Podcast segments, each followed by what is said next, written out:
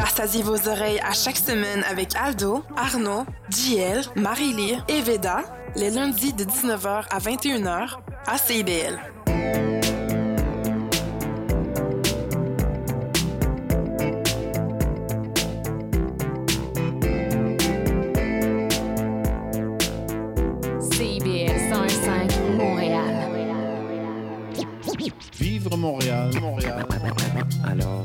Ici c'est IBL.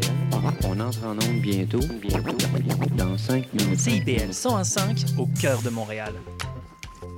Philippe, tu vas chercher les enfants à la garderie, j'ai mon cours de yoga. Julie, Julie, on n'a pas d'enfant.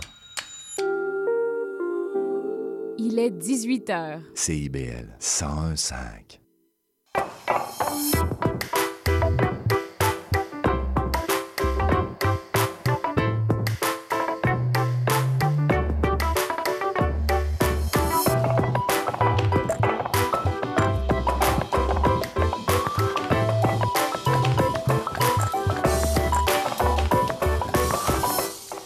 sommes le mardi 26 septembre 2023. Bienvenue à tous et à tous à une nouvelle émission Plaisir Gourmand.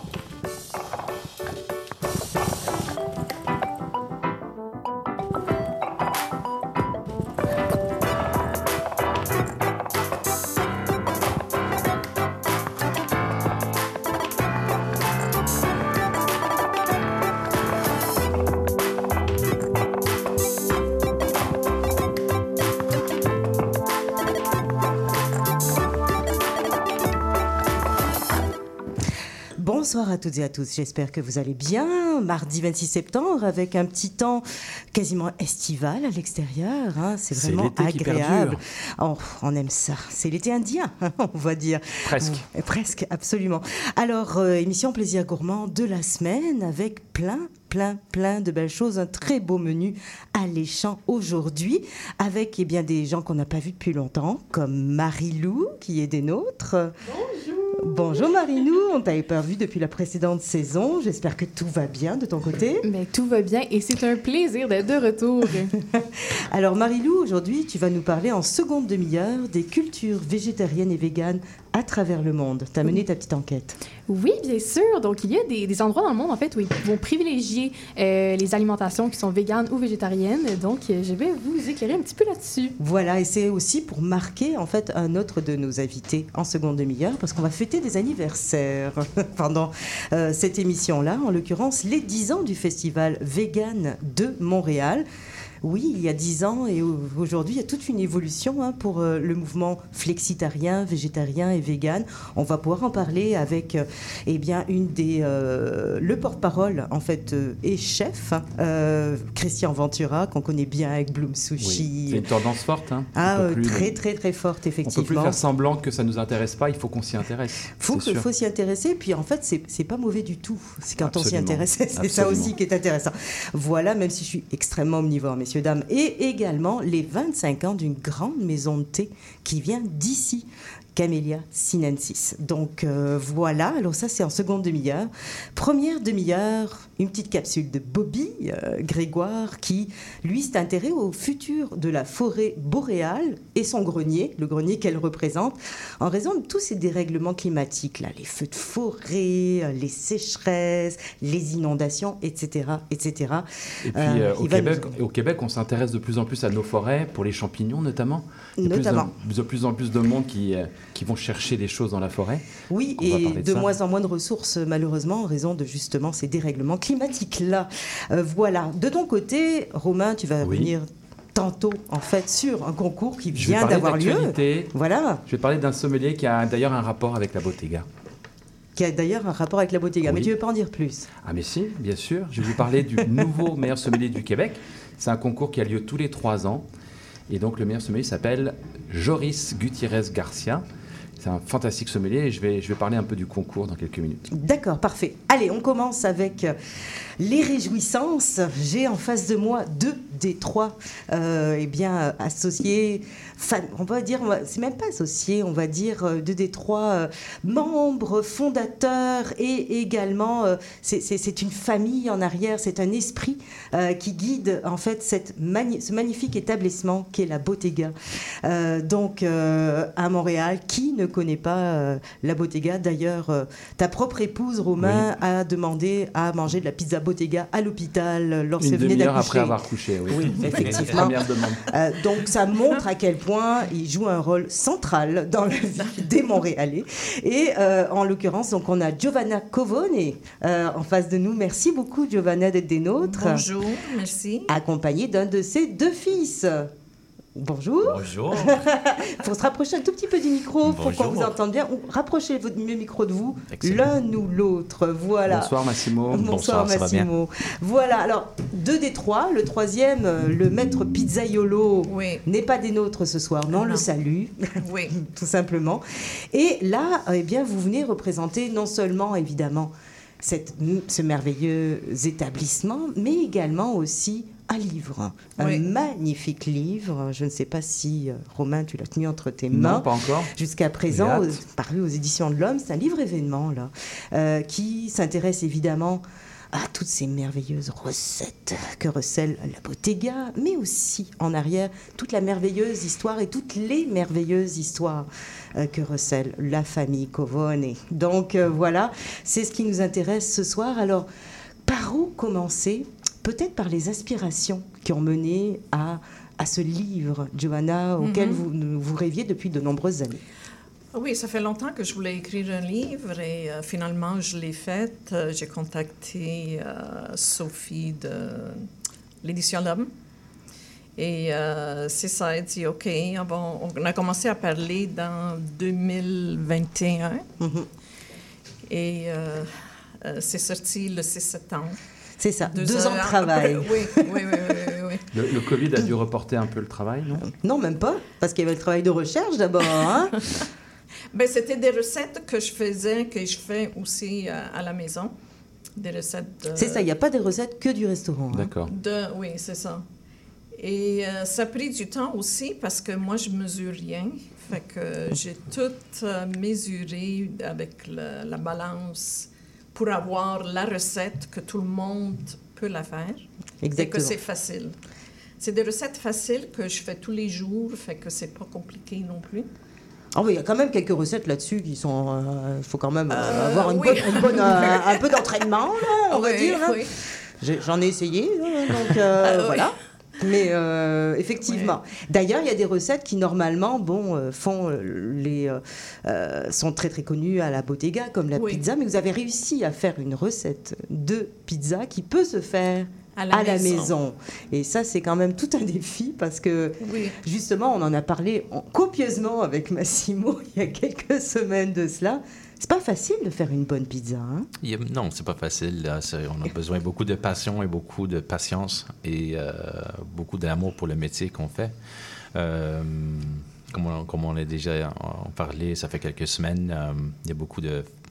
Il y a plusieurs volets qui sont importants. c'est ça, c'est quoi une bonne pizza? Ça, ça ressemble quoi une bonne pizza? Une bonne pizza, pour moi, c'est... euh, c'est- on- premièrement, on parle, on parle de la pâte. Alors, la pâte à pizza, euh, c'est important qu'on on, on- on choisit une bonne farine. Euh, les levures sont très importants aussi. Si on- vous êtes capable de faire une levure... euh, euh, comment on dit, Mother Yeast, Maison, peut-être? Ouais, maison.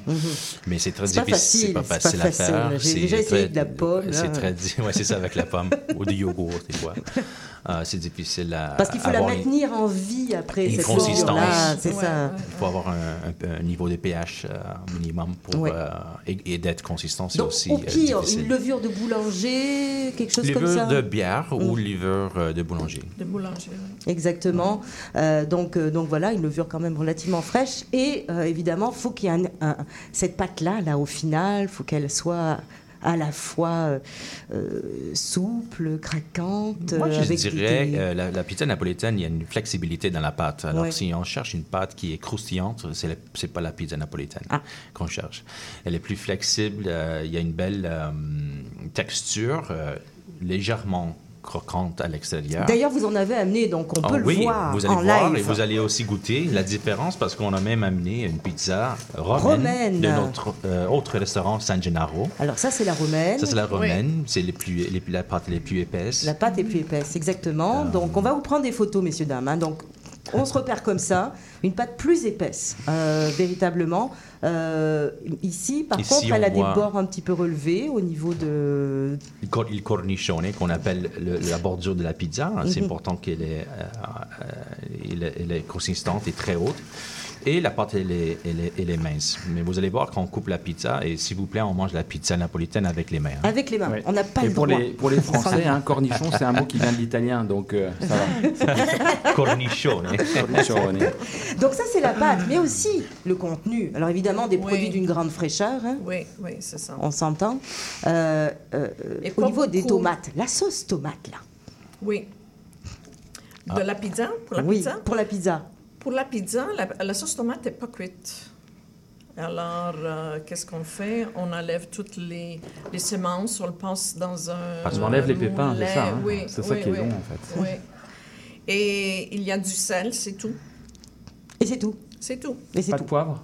Non.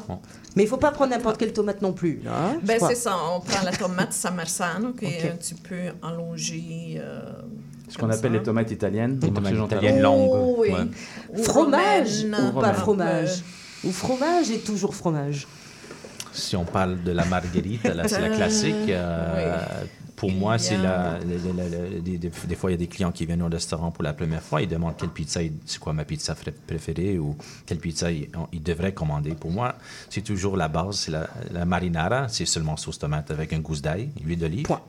ou la margherita. Ouais. Puis moi, c'est important de, de commencer avec ça. Comme ça, on peut goûter la qualité de la sauce tomate, le fromage et surtout la pâte. D'accord. Bon, Quand bah, voyez, messieurs, dames, prenez des notes là. Naturellement, c'est sûr que si, euh, si, si la- un restaurant fait une bonne margherita, c'est sûr que les autres euh, euh, pizzas sont. Pizza, ouais, c'est ça, avec plus de garniture, c'est- c'est c'est sûr que. D'accord, faut qu'on commence par ça et puis si c'est bon, on va sur le C'est une reste. bonne façon de juger. euh, Mais pas beaucoup d'ingrédients, sinon la pizza, la pâte va être trop mouillée. Hmm. Fait que le moins ingrédients, il y en a, comme, comme vous voyez, mais. Deux pas- à trois là, en fait, généralement. Ouais. Oui. Mm. Oui, généralement pas plus. Donc voilà, alors ça c'est pour la pizza, mais évidemment, un repas à l'italienne, on ne Ouais. se contente pas de pizza, hein, c'est juste un des éléments du repas. Dans ce livre-là, Bottega, on a vraiment lieu, euh, c'est le grand repas italien, hein, de l'apéritivo Oui. euh, jusqu'au dolce, Oui. jusqu'au dessert. Donc euh, donc c'est ça. Et là, en l'occurrence, euh, pouvez-vous nous dire justement comment vous avez structuré cet ouvrage-là? Parce qu'il y a des recettes évidemment, donc qui vous viennent, que vous avez créées pour le restaurant, mais il y en a d'autres dont vous avez hérité de votre maman, Oui. euh, d'autres que vous avez été chercher de la, la région d'origine de votre, de votre défunt mari. Donc bref, allez-y. Euh, Qu'est-ce que j'ai. euh, J'ai commencé avec les entrées ou bien les sfidi. Après un secondo, puis. euh, Il y a les antipasti aussi. hein. Oui, comme Oui. les primi, Oui. euh, pas les primi, mais les, les. Fait que ça, on peut. euh, D'habitude, on met ça sur la table, puis on mange tout ensemble. Un peu de sang, un peu de ci. Puis après, on, on, on mange du primi, que ce serait des pâtes. Ou secondé, c'est. Oui, c'est euh, rare qu'il n'y ait pas de pâtes, hein, c'est ça, hein, c'est ce que m'avait dit oui, aussi. Et, euh, Ou un riz, ou un risotto, quelque chose comme un ça. hein. risotto, un Mm. poisson, une viande, euh, ouais. Et, euh, Et est-ce qu'on passe par tous ces services-là automatiquement Pas nécessairement à la maison. Quand on reçoit, Quand on reçoit, oui, on fait si on reçoit- le- toute la table. Si tu sais. c'est un événement, si c'est euh, c'est Noël, c'est Pâques, c'est sûr qu'on on, on- on suit les étapes de antipasto, puis ensuite primi, c'est un risotto des pâtes, et ensuite on finit avec une viande ou un poisson. Et évidemment, un dessert. Ou deux. Et ou- le dessert, trois. oui. Après ça, le dessert, on a aussi des fruits frais, Ah, il y a des fruits frais. fromages, Ah, parce que j'ai moins vu de fruits frais là que de beaux desserts réalisés par Giovanna. Parce que Giovanna a vraiment euh, un grand talent euh, de chef, puis elle elle, est- est, elle est très bonne dans les desserts. Elle aussi, également. chef pâtissière. Voilà, c'est ça, exactement. Est-ce qu'on peut encore dire, en tout cas pour vous, que la meilleure cuisine que vous connaissez, c'est celle de la mama? Il me semble que pour les Italiens, Moi, peux toujours dire- la cuisine de la mama, plus que n'importe quel restaurant. Vous, vous avez les deux. Moi, je peux dire oui, c'est sûr, c'est sûr. C'est sûr. Puis j'ai grandi avec mes, euh, à côté de mes grands-parents, euh, mère de, de ma mère, Elena. C'est où est-ce que vous voyez de- beaucoup de ces recettes dans le livre? C'est ça, et des recettes quelquefois très, très, très, euh, très originales. Là, très justement, originale de la région de de, Molise Oui. et aussi de côté mon père, côté, côté napolitaine. Alors, euh, quand, quand, Giovanna- quand ma mère elle a écrit le livre, pour voir le livre, euh, ça ça m'a touché beaucoup parce que ça, ça me rappelle euh, de beaucoup de mon enfance quand j'ai Mhm. grandi dans les, dans- avec mes grands-parents. Oui, de- parce que de c'est ça, il y a de l'histoire aussi à l'intérieur. Il y a des photos de famille, il y Ben a oui. des anecdotes. C'est plus qu'un livre de recettes, là. On, l'a Ouais. fait- on faisait du vin avec mes deux grands-parents, des conserves de tomates, euh, les aubergines. Alors, euh, beaucoup de temps, on a passé ensemble avec la famille, mais aussi à faire du vin ensemble, à, faire, à cuisiner ensemble. Mhm. Alors, euh, C'est important, C'est dans le sang, hein, hein. dans une famille italienne. c'est dans le hein. sang. Et c'est important aussi de faire du vin Oui. euh, maison, Oui, d'avoir ses salaisons, maison, euh, son jardin. euh, c'est Ah euh, oui, on faisait le, le jardin aussi. oui, À chaque année, ouais, c'est c'est important tout cela. Et on retrouve tout cela, cet esprit, euh, cet esprit très familial à l'intérieur. Giovanna, à qui destinez-vous cet ouvrage-là? La dédicace? Oui, ah non, non, pas la dédicace. Non? À, qui, à quel public, en fait, s'adresse cet ouvrage-là À vous? tous les gourmands. ouais. À tous les mamans. À tous les Tous les gourmands. gourmands. Gourmand, oui, oui, oui, oui, oui, c'est sûr. Mais un peu d'héritage aussi, de transmission euh, familiale, justement? Euh, oui, c'est ça, parce qu'on perd cette essence de famille, euh, familiale. Parce que tout le monde est partout. On ne s'assied pas à la table pour souper. Un euh, va jouer le soccer. Alors, il n'y a pas ce rassemblement familial dans, dans les familles. C'est ça que je trouve. Comme nous, dans Et notre comme- maison, euh, dans notre maison, euh, le dimanche, c'était une journée sacrée. Oui, c'est ça. euh, où euh, on était toujours ensemble pour manger le midi ensemble. Le Ah. ragoût euh, napolitaine euh, avec le- les boulettes. Un de vos plats préférés, d'ailleurs. Oui. Je vais m'en souvenir. Et aussi euh, avec les grands-parents aussi. Alors, c'est, même Ouais. si on mangeait ensemble avec la famille Mm. le dimanche, euh, souvent, on, on- on- on visitait nos grands-parents à la maison, eux ils- et tous les, les neveux, les nièces, les tantes, puis les oncles. On était toujours- ensemble. Les- le dimanche était une journée très importante. c'est pour toujours le famille. cas? Malheureusement, non. Euh, Ah. depuis depuis qu'on a, euh, euh, on a ouvert notre premier restaurant, maintenant on, on a trois restaurants, Ben c'est oui. devenu très, euh, on est devenu très occupé. On a on a bossé, on a travaillé beaucoup. Oui. Alors le dimanche, on a travaillé les dimanches. Le restaurant était ouvert le dimanche. Ah, alors bah c'est oui. ouais. Un peu moins qu'avant. D'accord. Bon, en tout cas, je vous souhaite quand même, parce que je pense que c'est une ode aussi à manger ensemble, cet Oui. ouvrage-là, et à faire de la cuisine pour d'autres, pas seulement pour soi. Euh, c'est vraiment très rassembleur comme, euh, comme livre. Moi, je l'ai beaucoup aimé sur tous les plans. Euh, et euh, j'espère, messieurs, dames, que vous allez l'acheter. Le... C'est un livre à dévorer. Moi, Ah, j'ai- commencé à là. regarder. Déjà, déjà, on commence avec les apéritifs. Oui. Et vous avez eu la gentillesse de nous amener un apéritivo, le, le Bella Ciao, qui est fait au Québec avec la- de, de la distillerie du Square. Enfin, c'est moi qui l'ai amené, mais ce n'est C'est pas toi plus grave. amené, Ouais, pardon. mais je me suis dit quand même, on va quand Avec même faire un apéritivo, là, c'est Très bien. important. Donc, ça, c'est voilà. très Ok, agréable. Ouais. pour boire une gorgée à votre santé. Absolument, Ok. pour Santé. le Libotiga, Ben, santé. Santé. succès. Voilà, Merci. et on va goûter évidemment euh, les pizzas incessamment On va sous peu, goûter là, les parce qu'elles pizzas. nous font de l'œil. Hein. On va, on va goûter les pizzas pendant Que tu fais que je parle un peu de vin, si ça Oui, vous va. exactement. Comme ça, je vous laisse manger. Vas-y, Romain. Alors, retournons au Québec. Voilà. Mais euh, on va commencer déjà par se mettre en situation avec ce vin blanc que je vous ai servi. Euh, Sophie m'a dit prends un vin blanc ou un vin du Québec. Un vin italien, pardon, blanc, ou un vin du Québec. Et donc, euh, je vous ai euh, servi ce vin à l'aveugle. Et c'est Oui. ce que euh, notre ami Joris Garcia a dû vivre avec deux autres finalistes euh, lundi, puisque c'était la finale du Meilleur du Québec lundi à l'ITHQ. Donc il y avait un blanc et un rouge. C'était la cinquième épreuve de la finale. Ouais. Et Joris a été le seul à vraiment trouver ce que c'était. C'était un Gruner Veltliner autrichien. Donc ici, vous vous mettez dans la peau de Joris et des autres euh, candidats pour essayer de deviner. On a un vin qui, devant, là c'est pour les auditeurs qui ne voient pas, on a un vin qui a une teinte vraiment dorée, euh, légèrement trouble, qui pourrait euh, nous amener vers l'Italie juste pour sa couleur. Et on a un nez assez riche, un peu caramel, un peu beurré. Ça pourrait être un chardonnay, par exemple, du Alto, Alto Adige. C'est Ça pourrait être euh, certains chardonnays aussi de- de- du sud de l'Italie pour- pourraient ressembler à ça. Mais on a une petite pointe citronnée derrière. Ouais. On va goûter ça. Il est vraiment délicieux. Ça semble être chardonnay. Ça ressemble à du chardonnay au nez, en bouche. Très vif, un petit peu nerveux. Ouais. Légère note végétale. Un petit peu bonbon. À votre avis, Italie ou Québec? Québec. C'est Québec, oui, C'est absolument. Québec, C'est hein. un très bon vin du Québec. Ah ouais. Que je ne connaissais pas. Alors j'ai euh, partagé, euh, je, j'ai- je, je sentais pas le Québec dedans. j'ai partagé quelques mots avec les pas, propriétaires c'est- juste c'est avant sûr que c'est pas italien. On parle du vignoble Les Côtes du Limousin, un Limousin gris biologique. Et moi qui viens du Limousin français. Voilà, donc Ouais. ça c'est euh, peut-être qu'il y a un lien avec les propriétaires. Je n'ai pas été aussi loin dans ma recherche. D'accord. C'est un Limousin gris qui est fait avec du Frontenac blanc et du Frontenac gris. Le Frontenac, vous savez, c'est le cépage le plus planté au Québec. Ok. Un cépage Ah. qui est assez résistant au froid et qui fait vraiment des belles choses. Alors Quand ici, même. on a, on a une- une- un élevage assez long et puis on a, on a un embouteillage sur Lily. Un vin assez intéressant. Alors Ouais. je ne sais pas si euh, Joris l'aurait trouvé, mais en tout cas, bah, Simo l'a trouvé. Mon bravo. Très bon.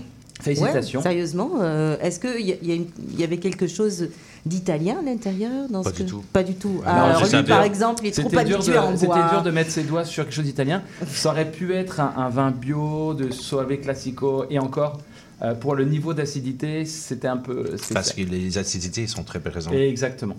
Là, là, on J'aime avait, même un peu, mais un on a- peu salin, mais Oui, c'est pas vrai. trop. Donc là, on a un vin qui est, qui est assez riche, vraiment assez étonnant pour un vin du Québec. Un vin, en tout cas, euh, que vous pouvez acheter sans aucun problème, 23,50$ à peu près. Euh, donc, ça s'appelle les Côtes des Limousins, vignoble Côte des Limousins, Limousin gris 2021. Vin sur lit biologique, très intéressant Super. à mettre dans votre panier. Alors, Alors, revenons sur euh, justement ce sur le concours. Québec. Parce que tu as comme Exactement. deux minutes à peu près, deux minutes et Oui, demie. alors allons-y. Depuis quelques années, comme euh, tu sais, Sophie, et peut-être pas euh, les gens autour de la table, je, je- un de mes passe-temps, c'est d'entraîner les sommeliers. Alors, je, je- à mes heures perdues, euh, je les drille, je les pousse à, à leur maximum, et surtout, je les prépare à quelque chose qui est complètement pas naturel, qui est un- ce qu'est un concours. C'est-à-dire qu'on doit faire un service comme si on était au restaurant, avec des clients qui ne parlent pas. Et en fait, on a un jury, on a une caméra, et c'est très stressant. Et donc, il faut se préparer à ça. Et c'est, il y a tout un ensemble d'épreuves. Donc, juste pour vous donner une idée, là, ceux qui écoutent, euh, le concours qui a eu lieu lundi, le premier 7 minutes, première épreuve, c'était de faire un Aperol Spritz. Ah bah tiens, justement. hein. Ouais, on est vraiment dans, le, dans le thème. Euh, et après ça, pendant la, il fallait faire un, un, un Aperol Spritz, servait également un mousseux proche d'un champagne, donc il fallait choisir la bonne Il ne le savait pas d'avance, hein, Non, en pas du passant. tout. Voilà. Et une bière blonde, il y avait 7 minutes et il fallait faire ça. En général, là, les trois se sont bien tirés de cette première épreuve. Il n'y avait pas de piège. Deuxième épreuve, 6 minutes, décantation à la bougie d'un Barolo. On est vraiment dans le thème italien. Là. et donc là, évidemment, il fallait, il fallait quand même aller assez vite. Une table de Est-ce que Massimo sait le faire Le décantage de la bougie? Je l'ai jamais fait. Ah, ok, parfait.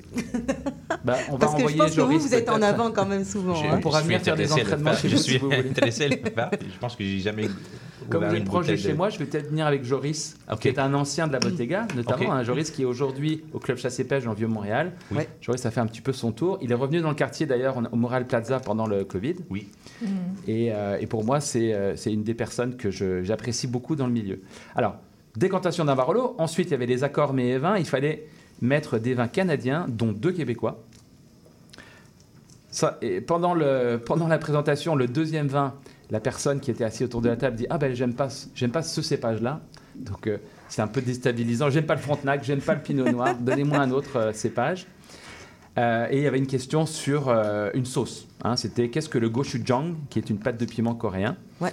Et euh, voilà, donc il faut ça vous donne un petit peu ce qu'il faut réviser pour faire ce concours.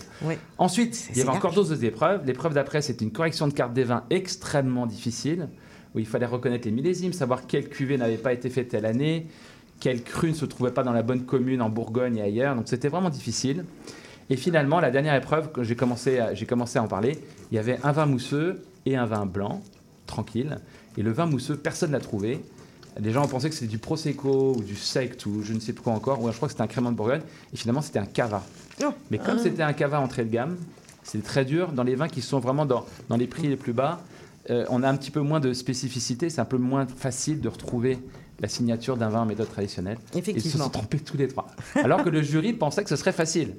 Donc comme quoi, c'est ça. Les concours, c'est toujours un, ex- un exercice d'humilité.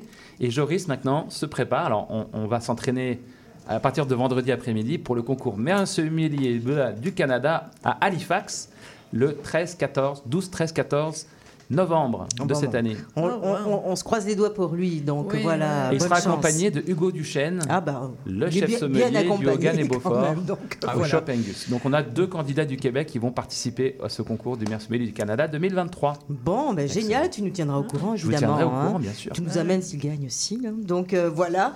Alors, euh, nous, on poursuit, Oui. on change Poursuivons. complètement. Poursuivons. Allons dans la forêt. Allons dans la forêt, un petit tour dans la forêt, une petite balade dans la fo- notre belle forêt boréale avec la chronique La mise en bouche de Bobby Grégoire.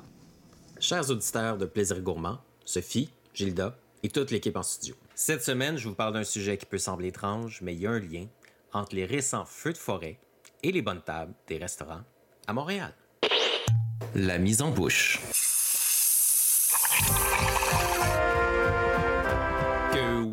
Ben oui, il y a bel et bien un lien avec ce qu'on peut retrouver sur les bonnes tables des restaurants du Québec et de Montréal et les feux de forêt qu'il y a eu cette année. Parce que dans la plupart de leurs menus, on retrouve souvent des champignons sauvages, des épices boréales et un paquet d'autres plantes comestibles qui sont cueillies par des réseaux de professionnels à travers le Québec et tout le territoire. Il n'y a pas très longtemps, je suis allé en randonnée dans euh, le projet de réserve de la biodiversité de Grande-Pile. En me promenant, j'ai remarqué que la végétation changeait un peu depuis quelques temps, que certaines espèces semblaient avoir beaucoup de difficultés avec les chaleurs intenses qu'on a eues cet été. Pas très loin de là, il y a eu des feux de forêt à moins de 50 km de la maison qui nous ont beaucoup impactés au début de l'été. Puis ces zones-là, j'ai volé avec mon drone au-dessus et c'est vraiment pas beau à voir. Clairement, la forêt va avoir de la difficulté à repousser là. Mais là, tu vas me dire, ben là, c'est pas une année d'intempéries puis de feux forêt comme ça qui va vraiment détruire la capacité de la forêt boréale à reprendre racine puis à nous fournir des bons produits pour nos bonnes tables. Puis à ça, ben, je dois te donner raison. Évidemment, c'est pas sur une année qu'on voit ces changements-là où c'est important qui va empêcher la capacité de la forêt de régénérer, mais c'est plutôt sur une longue durée. Et c'était justement le sujet d'un reportage avec des scientifiques en Colombie-Britannique à la semaine verte cette semaine. Leur constat, c'est que les feux de forêt depuis quelques années sont tellement intenses et atteignent des températures si élevées qu'elles détruisent même les semences et les graines des arbres, dont les sapins Douglas, qui normalement sont habitués justement à faire face au feu. Cette fois-ci, ils sont complètement détruits et les repousses qui sont plantées, tu sais là, par les étudiants qui vont planter les forêts, ben, sont complètement desséchés à cause des sécheresses qui sont de plus en plus grandes. Et ça, on doit ça à la crise climatique. Revenons donc au restaurant. Comment ça les impacte au niveau de la sélection des produits qu'ils utilisent? Les champignons gastronomiques, on y pense. La morée de feu, la trompette de la mort, les chanterelles, ainsi que le champignon homard sont quelques-uns des plus connus. Mais au-delà de ça, il y a un florilège en fait de plantes comestibles et d'épices boréales qu'on trouve sur plusieurs grandes tables du Québec et de Montréal, dont le sumac négrier, le poivre crispé, le myrique baumier, ça c'est au petit côté des épices, mais ils sont au niveau des plantes. Au printemps, on a les têtes de violon, la menthe sauvage, la moutarde, le persil de mer, les épis de quenouille, l'ortie, l'orpin et j'en passe. Ça rentre pas mal dans la composition de beaucoup de recettes qu'on utilise maintenant pour mettre de l'avant la gastronomie québécoise, autant au plan local qu'on le fait au plan international. C'est de là que je pars pour me poser la question, c'est quoi le futur finalement de la gastronomie québécoise, alors qu'on se base de plus en plus sur nos produits du territoire, issus de la forêt boréale, les produits sauvages. Mais le futur de ces produits-là n'est pas glauque du tout. Et pour cause. Parce que malgré tous les impacts des changements climatiques, des feux de forêt, et qu'on sache que dans les prochaines décennies, la composition de nos forêts va nécessairement changer dû à l'évolution de l'environnement, ben, il y a quand même des initiatives de réensauvagement qui existent pour justement favoriser les produits forestiers non ligneux qu'on appelle les PFNL. Tu sais, ce beau nom-là qui est pas très sexy. On parle de quoi dans ce temps-là? On parle des épices boréales qu'on connaît, de nos champignons forestiers, de nos plantes sauvages qui sont comestibles et qui ont une valeur économique marchande assez importante. Peut-être, qui sait, qu'on va trouver une façon de les rendre en culture dans des forêts alimentaires. Donc, c'est une note d'espoir pour le futur, mais veut, veut pas avec les changements imposés par la crise climatique, l'augmentation des feux de forêt, les sécheresses de plus en plus grandes et les coups d'eau plus subis.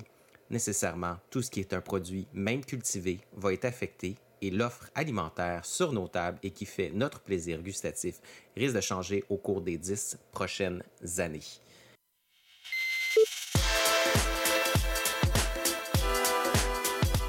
Et c'est déjà tout pour cette édition de La mise en bouche. Mon nom est Bob Grégoire et si tu veux plus d'informations complémentaires, ne manque pas d'aller consulter le lien que je posterai sur la page Facebook de Plaisir Gourmand.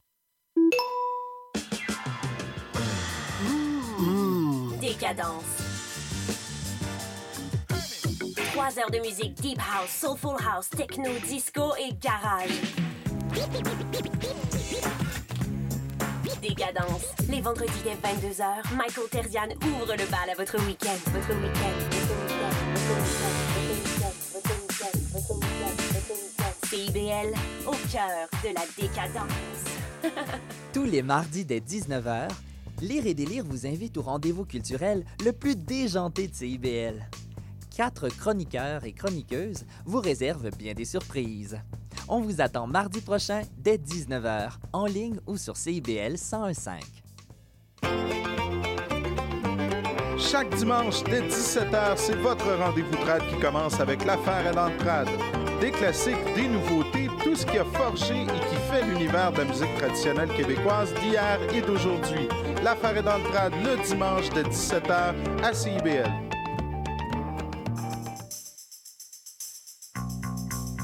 Is your calling, but it's not your time, your time, your time. You're under my skin for a while, and a while, and a while. You start crawling, living between my bones, tissue eaters,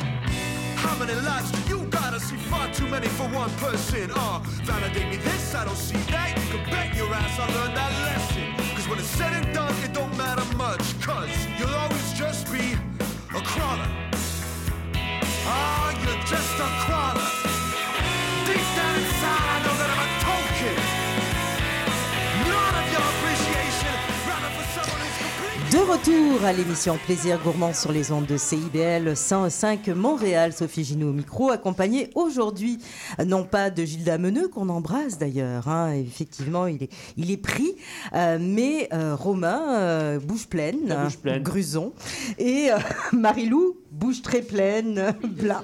Voilà, bon, ce n'est pas grave, c'est Plaisir Gourmand, hein, on le sait.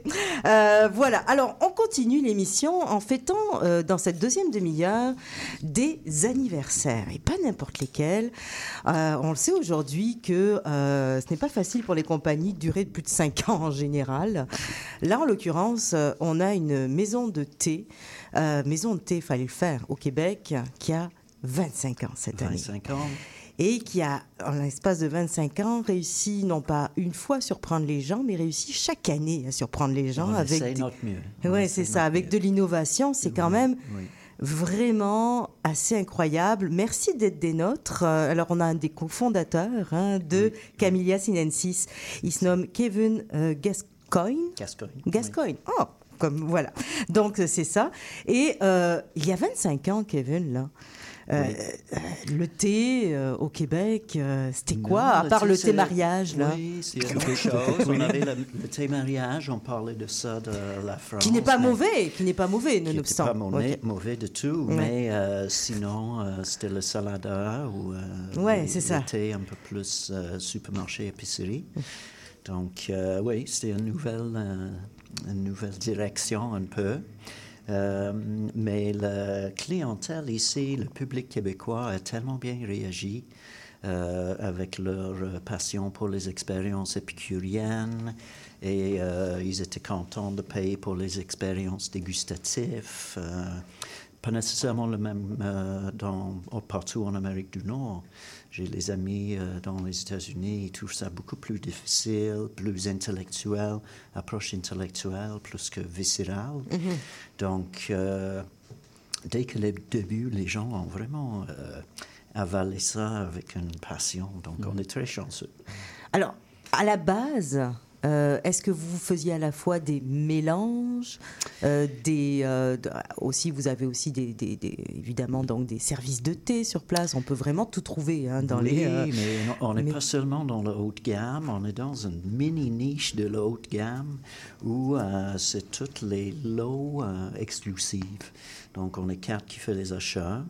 Euh, on part chaque année en Asie pour faire les achats. C'est ça, depuis 25 ans, vous partez? Oui, c'est ça. On a nos réseaux, on a nos palais qui sont. euh, euh, Vous, c'est quoi votre zone géographique là? Parce que je sais que vous Moi, avez chacun. Ça, c'est vous, c'est. L'Inde, Népal, Sri Lanka et les pays d'Afrique. Je suis plus dans le thé noir. Ah, le thé noir. Donc, comme dégustateur, ça, c'est mon cible. Et euh, chaque On année, dit souvent, d'ailleurs, excusez-moi, hein, moi je vais y aller comme ça là.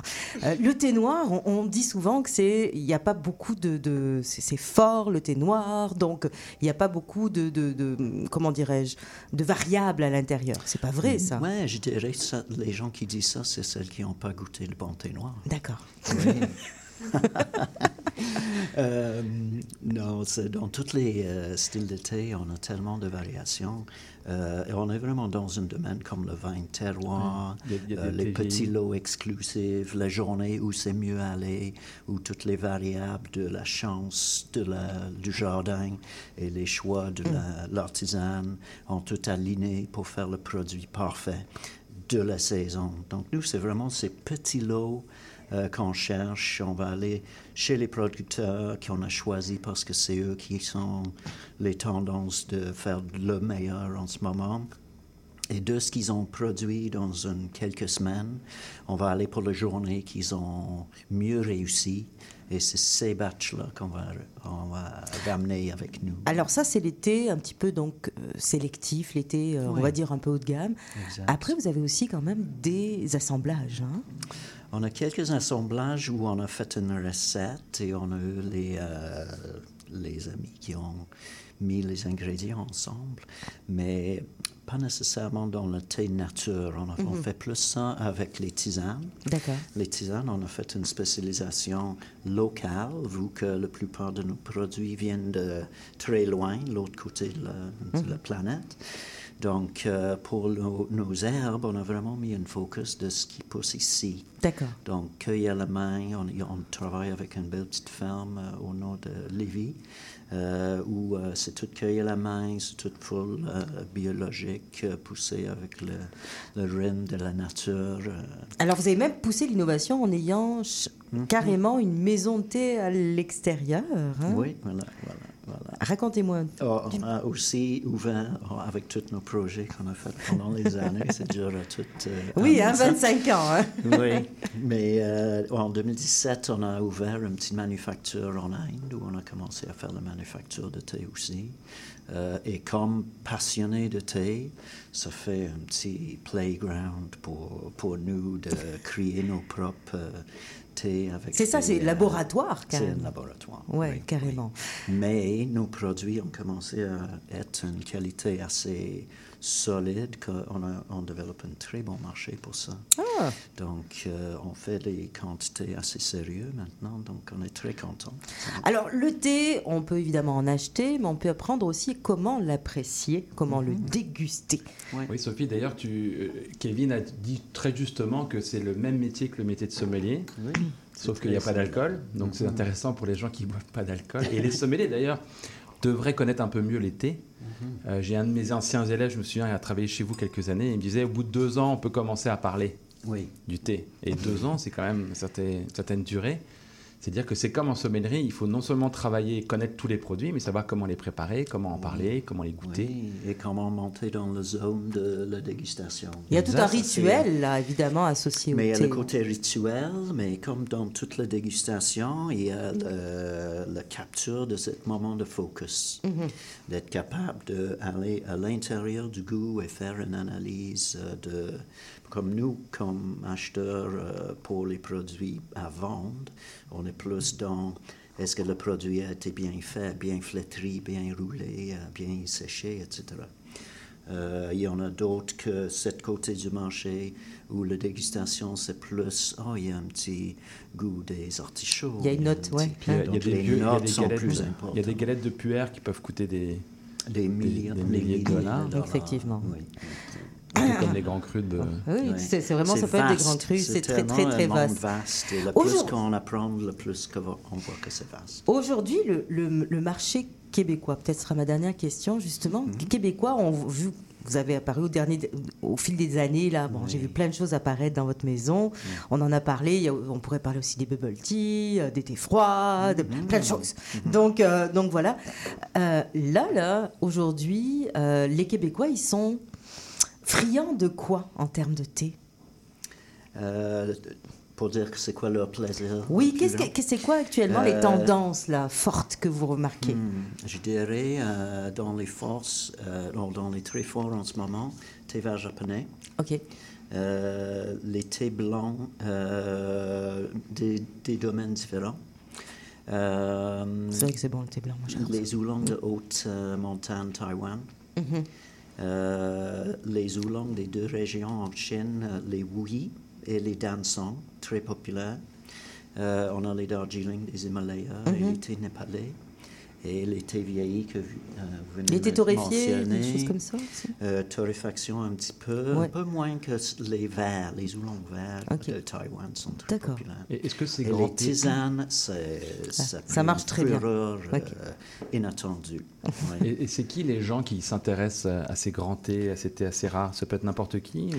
Mais on est dans une position chanceuse parce qu'on n'a pas d'intermédiaire. Donc on a beaucoup moins de gens à payer dans notre chaîne de, de démarche. Donc nous, on peut amener les thés euh, ici, on peut euh, euh, taper le, le budget euh, épicerie des gens. Ah Oui, c'est ça, exactement.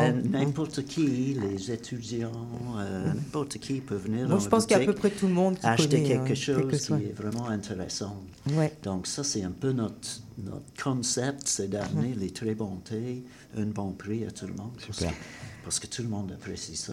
Et tout le monde l'apprécie de- depuis 25 ans, puis on en- vous en souhaite évidemment 25 de plus. hein. On va croiser les doigts. On va croiser les doigts. Merci beaucoup, Kevin. Voilà, Merci. oui, avec du, avec du vin. Là, Merci pour. Merci Donc c'est ça. Je me tourne à, à ma droite. Je, je ne sais pas si justement dans vos voyages, vous appréciez aussi les cultures culinaires, évidemment des pays que vous ren- oui. auxquels vous rendez visite. Sont-ils à propension végétarienne ou végane On va le savoir avec Marie-Lou Blin. Euh, Marie-Lou, euh, voilà. Bon, je me tourne vers toi. Tu as mené ton enquête. Toi-même, Exactement. t'es végétarienne à la oui, base. depuis 4 ans. Voilà. euh, que je ne mange pas de viande. Et aujourd'hui, j'ai décidé de me pencher sur plusieurs cultures ou religions où la norme, en fait, c'est d'être vegan. Parce que, bien sûr, c'est pas partout qu'on mange notre classique steak, blé d'Inde, patate en famille. Et avant de commencer, je voulais seulement faire un petit rappel, en fait, de la différence entre les termes vegan ou végétalien et végétarien. En fait, un vegan ne consomme strictement aucun produit animal, même pas du miel, alors qu'un végétarien consomme des produits laitiers, œufs, lait, etc. Maintenant que c'est établi, voilà. Il existe plusieurs religions selon lesquelles la consommation de viande est très réduite, voire abolie. Euh, les hindous, entre autres, suivent le concept de ahimsa, qui met de l'avant en fait la gentillesse et la non-violence envers tout ce qui est vivant. Ça, ça inclut les humains, les animaux, les plantes, etc. Et ahimsa, en fait, c'est un concept qui date du tout début de la, de la civilisation de l'Asie du Nord, et particulièrement en Inde, sur lesquelles se sont construites plusieurs sociétés. Ça fait en sorte que de nombreuses religions euh, basées dans cette région du monde suivent le concept d'Ahimsa, donc les hindous, mais aussi les bouddhistes et les jains. Ce seraient les premiers auxquels on penserait. Et puisque, en fait, Ahimsa, c'est un principe qui est non religieux, n'importe qui peut y adhérer. En fait, pour être encore plus précise, n'importe qui ayant une diète végane ou végétarienne suit par défaut le principe d'Ahimsa, puisque d'accord. manger une diète à base de plantes, c'est un acte de non-violence.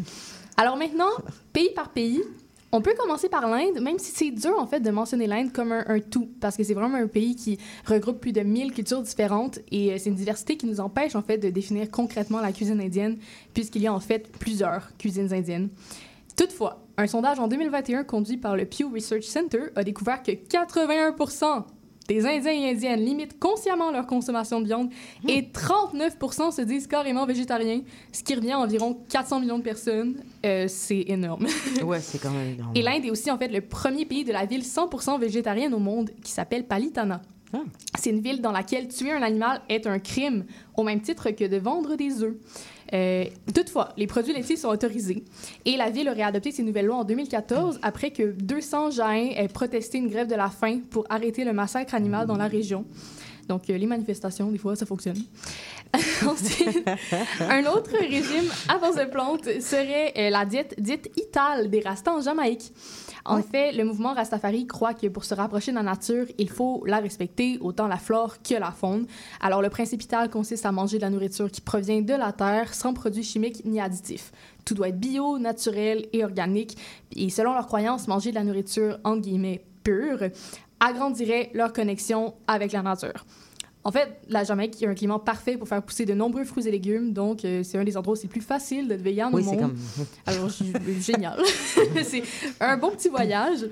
Intéressant, je savais, Oui. j'ignorais ça. ok. Ben, ben, écoute, moi aussi, je l'ai appris. La cuisine éthiopienne, en fait, c'est un autre exemple de nourriture végétarienne due à la majorité de la population pratiquant la religion chrétienne orthodoxe, 60% en fait, pour être exact, euh, où l'abstinence à la viande est très répandue. En fait, euh, les orthodoxes ne mangent pas de produits animaliers environ 200-250 jours par année, ce qui a poussé les Éthiopiens à être créatifs dans leurs plats. Alors, lors des jours d'abstinence, la nourriture servie consiste à des ragoûts contenant des légumineuses, lentilles, pois, pois chiches, arachides et tous les légumes de saison. C'est des ragoûts qui s'appellent les Watts. Et pour en avoir déjà mangé une fois, c'est succulent.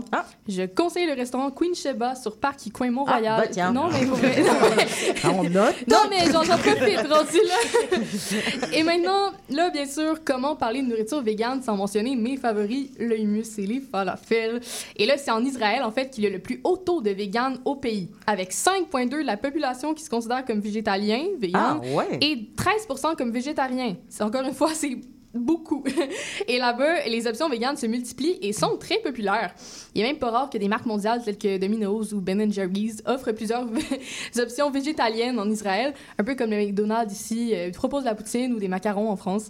Et d'ailleurs, si vous voulez goûter un populaire fast-food du Moyen-Orient que vous pratiquez et que vous pratiquez justement une diète à base de plantes, là, je vous suggère encore un autre petit restaurant, le restaurant Cham, qui propose des pita shish taouk, shawarma ou encore plein d'affaires à base de champignons. C'est excellent. Ça vaut la Tu sais peine. qu'on a quand même aussi un chef avec plusieurs restos ici euh, qui sont végétaliens, super Ben, ça va me faire plaisir d'en entendre parler. je prends toutes les suggestions. Attends, ouais. Parce que t'as oublié, là. Mais non, mais tout est bienvenu. Moi, je, je prends, je prends, je le mets dans mon sac et euh, je visite. Il va nous les représenter d'ailleurs, euh, Christian Ventira. Est-ce que c'était tout de ton côté? Ben écoute, quoi dire Et c'est super hein? intéressant. Moi, je savais pas que les Rastafari euh, faisaient ça. Là. Ouais, Sincèrement, euh, c'est la, la découverte du jour hein, de mon côté. L'Inde, oui, oui. Je- L'Éthiopie, pourquoi pas? Alors, Voilà, euh, la Jamaïque, bon. Donc, euh, bon, mais c'est ça le plaisir gourmand, j'apprends des choses à en- chaque fois. Pendant l'Antiquité, le premier des philosophes, Pythagore, était végétarien. Ah bon, non, je savais pas. Jusqu'au je l'ai 19e vu. siècle, les Français appelaient les végétariens des pythagoriens. Ah, j'ignorais. Mais je vois quelqu'un qui, baisse la tête devant moi et connaît par cœur tout le moment vegan. Et elle se nomme. Les personnes historiques, euh, oui, pour certaines. Et elle se nomme. Elle se nomme Claudia Roussy. Je vais vous inviter à amener le micro vers vous. Voilà, parce qu'on va mieux vous entendre comme ça. Alors, Claudia euh, Roussy euh, est de l'organisation euh, du festival Vegan de Montréal, qui est sa- à sa dixième édition cette année. En effet, oui. Eh là là, que deux chemins de parcourus quand même. Hein? Oui. En l'espace de dix ans, waouh Euh, Et vous n'êtes pas venue toute seule. Non. Vous êtes venue avec quelqu'un qu'on a déjà reçu ici, qu'on aime beaucoup. Donc euh, voilà. Il se nomme Christian Ventura. Euh, il est chef. euh, il fait des choses géniales. Il a même réussi à réconcilier beaucoup d'omnivores, dont je suis, avec la nourriture végane. Alors c'est merveilleux. Donc merci beaucoup d'être là aussi, Christian. Et porte-parole, hein Oui, donc c'est notre ça. porte-parole. Pouvez-vous nous rappeler tous les établissements, parce que Dieu sait que ça fait des petits euh, en ce moment, là, euh, ils ne s'arrêtent pas avec Christian, Euh, tous les établissements dont vous êtes à la tête. Oui, bonjour. Euh, je suis le chef propriétaire de Sushi Momo. Sushi Momo. On a aussi le comptoir Comomo pour emporter. C'est spécialisé juste pour emporter. Ensuite, j'ai Burger, c'est un restaurant de burger végétalien. Ah, aussi copropriétaire de Sushi Bloom. On a deux succursales, une ici à Quartier de Spectacle, une autre à, à Vieux-Port, à Montréal. Et on a deux franchises, une, une à Paris et une à Québec. Une à Québec, oui. Et aussi, je suis le chef exécutif de restaurant Love. Et voilà. Alors, je t'avais dit quand même qu'il avait quand même quelques cartes à son actif. Euh, Marilou Non, mais j'ai j'ai déjà été à Au Love et c'est super bon. J'ai j'allais Oui, quelques c'est fois. très bon. Et Wow. j'ai un autre projet qui se s'en vient dans deux semaines. Après le festival, parce que je suis occupé maintenant avec le festival. On peut-tu savoir? On bien peut-tu savoir? Au moins le savoir. De quoi s'agit-il? Ah, ça s'appelle No Fish, c'est juste des Pokéball vegan. Ah bon, d'accord. Moi, ça Vraiment m'interpelle. tout, là, voilà. Je veux dire, moi, je suis une amoureuse de sushi momo, définitivement. Donc, alors, on revient au festival parce que c'est de ça dont on parle. Dixième édition. Vous êtes là depuis les débuts euh, de votre côté? Euh, oui, en fait, j'étais là à la première édition. Euh, après ça, il y a quelques années où j'ai pas participé, mais je suis revenue en- à la fin de 2018. Et puis, en fait, ça dépend des années, mais je suis quand même là depuis plusieurs années. Je suis, je suis une des, des personnes qui est là depuis le plus longtemps aussi. Alors, il y a dix ans. Oui. Quand on parlait de festival vegan, est-ce Oui. que c'était euh, trois pelés de tondus euh, qui venaient ou, euh, non, en fait, ça a été. On avait fait ça au Centre des sciences à l'UCAM. Et puis, on, on avait vraiment fait beaucoup de publicité à, l'avance. On avait lancé des défis véganes aussi, ce qui avait vraiment intéressé les gens. Euh, puis, ça, ça avait super bien été. Euh, les, les gens euh, étaient vraiment au rendez-vous, autant nos exposants euh, que nos visiteurs. Et puis, c'est ça qui nous a donné envie de continuer. En 2014, c'était un essai, puis tout s'est super bien passé, puis ça a juste grossi d'année en année.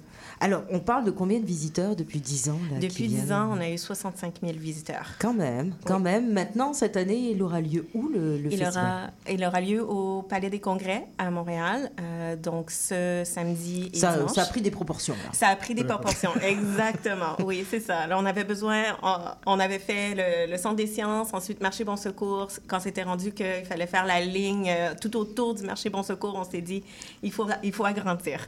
Donc, on s'est déplacé au Palais euh, depuis 2018, en fait. D'accord. Alors justement, euh, le véganisme, bon, je pense qu'il y avait une certaine méconnaissance aussi auparavant. Des gens comme Christian ont permis justement d'ouvrir ça à, à des gens qui sont pas automatiquement euh, véganes à la Mhm. base, mais qui se conscientisent, mais qui commencent aussi à, à réfléchir euh, en termes d'éthique euh, personnelle, de santé, euh, etc., etc. Il y a beaucoup de raisons pour lesquelles on, est, on, on devient vegan Oui.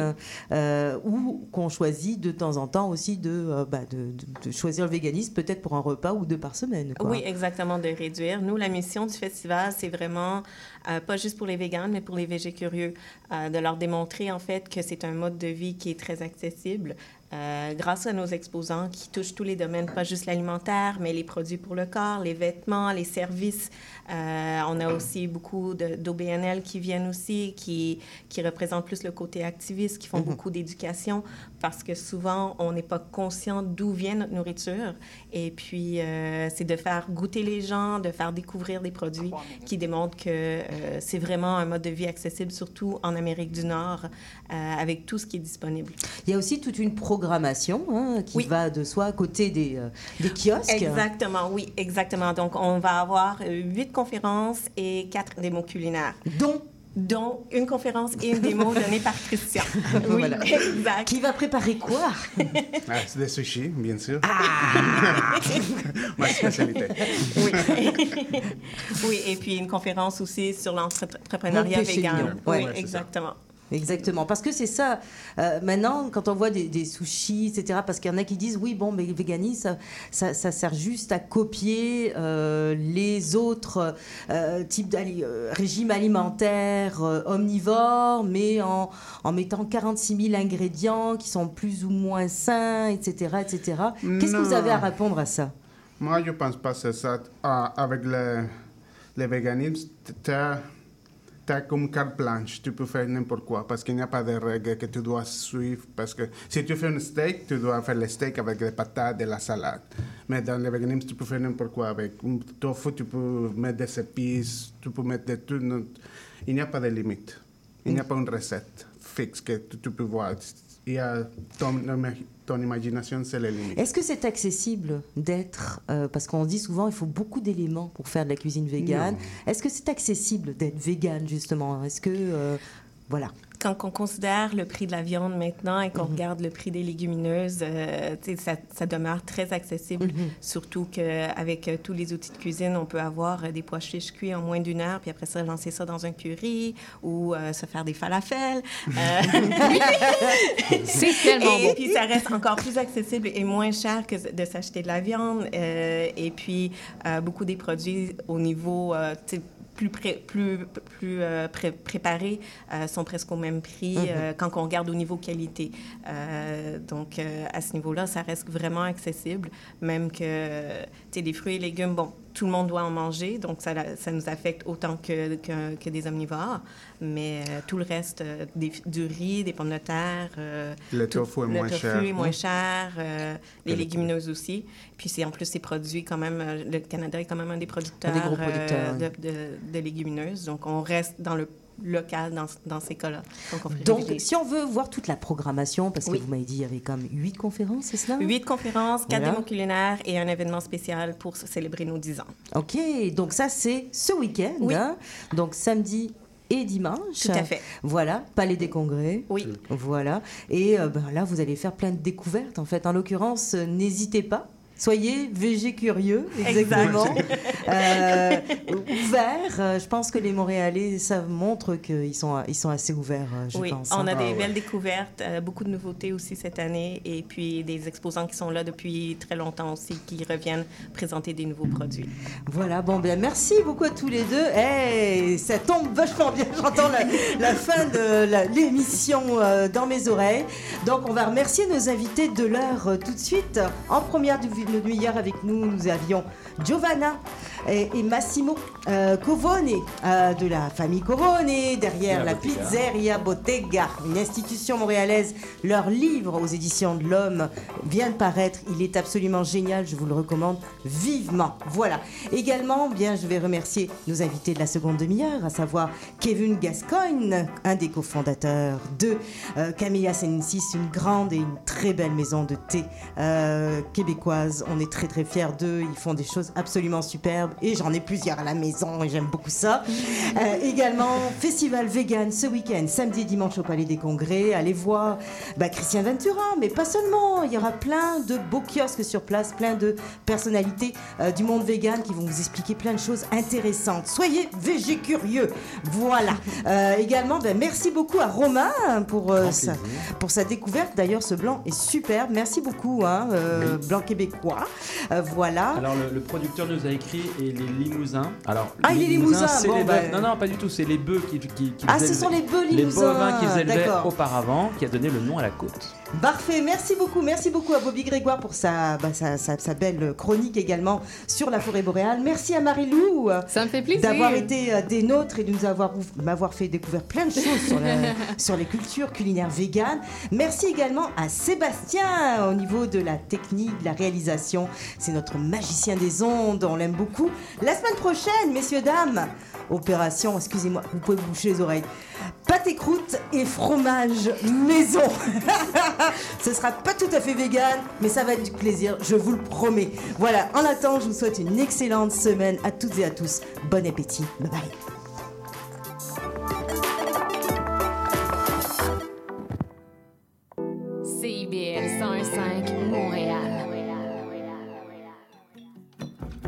Salut, c'est Béatrice Grandet. Je vous donne rendez-vous le 16 octobre pour prolonger l'été sur les Sentiers débattus. Une série de balados réalisés à travers le Québec qui vous emmène dans un voyage au cœur de lieux alternatifs et des gens qui les habitent. Alors je vous dis à bientôt sur les Sentiers débattus.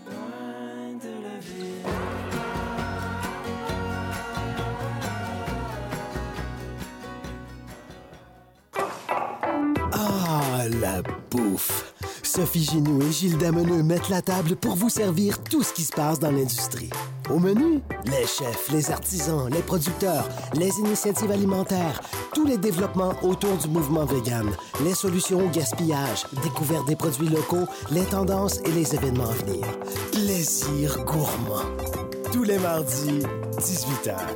CIBL, au cœur de la bouffe.